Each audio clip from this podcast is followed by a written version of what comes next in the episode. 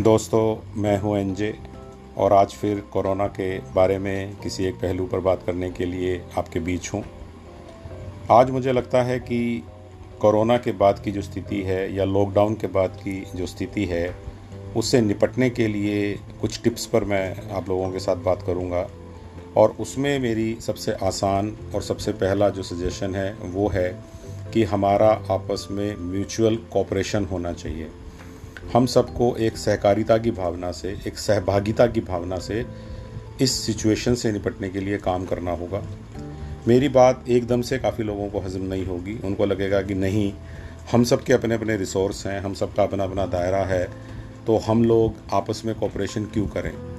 गरीब आदमी कॉपरेशन मांग नहीं सकता। बड़ा आदमी कॉपरेशन देने के से पहले हो सकता है कि उसके मतलब ढूंढे। लेकिन मैं जिस मायने में ये बात कह रहा हूँ, उसको मैं समझाने की कोशिश करता हूँ। एक बस थी, जिसमें तीस लोगों को एक जगह से दूसरी जगह भेजा जा रहा था। सारी तैयारियाँ पूरी हो गई थी। तीस लोगों को लिस्ट बनाकर बस में बिठा दिया गया। ड्राइवर और कंडक्टर बस को ले जाने के लिए तैयार हो गए। इतने में एक व्यक्ति, जो पहले बिल्कुल ठीक लग रहा था, अचानक उसने बस के अंदर छींक दिया। और बाद में पता चला कि उसके पास कोई ढंग का मास्क नहीं है। उसने केवल एक कपड़े से अपना मुँह ढका हुआ था, जो कि पर्याप्त नहीं है।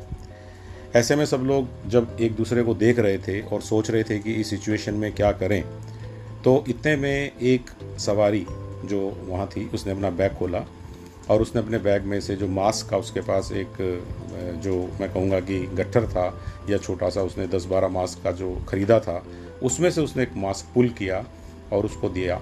और कहा कि भाई साहब, आप ये मास्क लगा लीजिए और अगर आपको ज़रूरत पड़े तो आप मुझसे और भी ले लीजिएगा। मैं यहाँ पर क्या कहना चाहता हूँ? उस व्यक्ति ने जब उसकी मदद की, यहाँ पर ये मदद ठीक है, मानवता की भावना दिखा रही है, लेकिन इसमें सबसे बड़ी चीज़ ये है कि उस व्यक्ति ने जो बात सोची, वो ये सोची कि इस बस के माध्यम से कोई भी प्रकार का वायरल इन्फेक्शन क्यों फैलना चाहिए? और ये मेरे तक, मेरी सीट तक पहुँचे, नहीं पहुँचे, इस बस में अगर वो किसी को भी पहुँचता है तो फर्दर वो हमारी कम्युनिटी में तो फैलता ही है। तो हमें अपने रिसोर्सेज शेयर करने चाहिए, हमें हमारी नॉलेज शेयर करनी चाहिए, हमें हमारा सेफ्टी का दायरा केवल अपने घर तक, अपने मोहल्ले तक और खुद तक सीमित रखने से काम अब नहीं चलेगा। हमें सेफ्टी की भावना को, इस पूरे सुरक्षा चक्र को, हमें और लोगों तक भी फैलाना पड़ेगा, तभी हम फाइनली पोस्ट लॉकडाउन एक सेफ़ वर्ल्ड क्रिएट करने में कामयाब होंगे, क्योंकि ये बात आप बहुत बार सुन चुके हैं कि जब तक कोरोना का एक पक्का इलाज नहीं आता है, जब तक उसका वैक्सीन नहीं आता है, जब तक वो हर जगह ईजिली अवेलेबल नहीं हो जाता है, हमें हो सकता है कि कोरोना वायरस के साथ जीना पड़े। तो ऐसी सिचुएशन में इंडिविजुअली सोचने की बजाय, अगर एक कम्युनिटी की भावना से कॉपरेशन की भावना से सोचा जाएगा तो मुझे लगता है कि हमारी जंग ज़्यादा आसान रहेगी। मैं एक अमेरिका की छोटे से किस्से से इस बात को रिलेट करना चाहूँगा।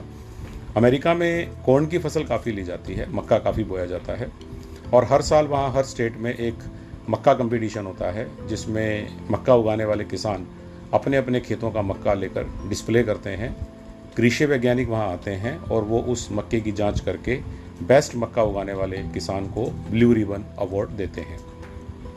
नबरास्का स्टेट में एक किसान हर साल इसे जीत रहा था और जब वो उसको लगातार जीत रहा था तो एक दिन एक बहुत बड़े न्यूज़पेपर का रिपोर्टर इस कवरेज करने के लिए आया और उसने नेचुरली किसान से पूछा, उसका इंटरव्यू लिया कि आप हर सालों साल इस अवार्ड को कैसे जीत रहे हैं? कैसे ये हो रहा है कि आपका जो कौन है, वो हर साल इतना बेहतरीन क्वालिटी का होता है? और उसके आश्चर्य का ठिकाना नहीं रहा, जब किसान ने जवाब दिया, वो इसलिए कि मैं मेरे अच्छे कौन के बीज, मेरे आसपास के पड़ोसी किसानों के साथ भी शेयर करता हूँ। उसे विश्वास नहीं हुआ। उसने फिर से पूछा कि जब आप एनुअली एक कंपटीशन में पार्टिसिपेट करते हैं, जिनमें आपके पड़ोसी भी आके आपको कम्पीट कर सकते हैं, ऐसी सिचुएशन में आप अपने अच्छे बीज, अपने पड़ोसियों को क्यों देंगे? उस किसान ने जो जवाब दिया, वो केवल एक कोण का जवाब नहीं है, केवल एक एग्रीकल्चर प्रैक्टिस का जवाब नहीं है। उसके पीछे एक बहुत बड़ी फिलॉसफी है। उसका जवाब था कि ऐसा है कि जब मेरे खेतों में कौन पकने लगता है तो जब हवा चलती है हवा हमारे पकते हुए कॉर्न के जो पराग कण हैं जो जो पोल, पोलन ग्रेन्स हैं उनको अपने साथ लेके जाती है और खेतों में चित्रा देती है इधर उधर बिखेर देती है। और अगर मेरे पड़ोसी की कौन की फ़सल की जो पोलन ग्रेन्स हैं वो अच्छी क्वालिटी के नहीं होंगे अगर उनके सीड्स अच्छी क्वालिटी के नहीं होंगे तो धीरे धीरे मेरी मक्के की क्वालिटी भी गिर जाएगी। इसीलिए if I am to grow good corn I must help my neighbours to grow good corn अब यहाँ पर देखिए कि उसने ज़िंदगी की कितनी अच्छी फ़िलासफ़ी बता दी कि अगर हमें हमारी दुनिया को पीसफुल बनाना है तो सारा नेबरहुड पीसफुल होना चाहिए। इसी तरह से यदि मुझे मेरे गली मोहल्ले को, मुझे मेरे शहर को, मुझे मेरे प्रदेश को कोरोना से सेव करना है तो ये प्रैक्टिस हम सबको मिलके करनी पड़ेगी।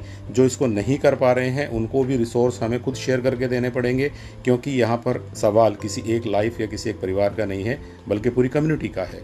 इसीलिए मुझे लगता है कि ये कहानी जो है मेरे आज के मुद्दे पे सही बैठती है और अगर हमें हैप्पी रहना है तो आसपास हैप्पीनेस फैलानी होगी और इसी के साथ मैं आज का ये किस्सा यहीं समाप्त करना चाहूँगा। जय हिंद।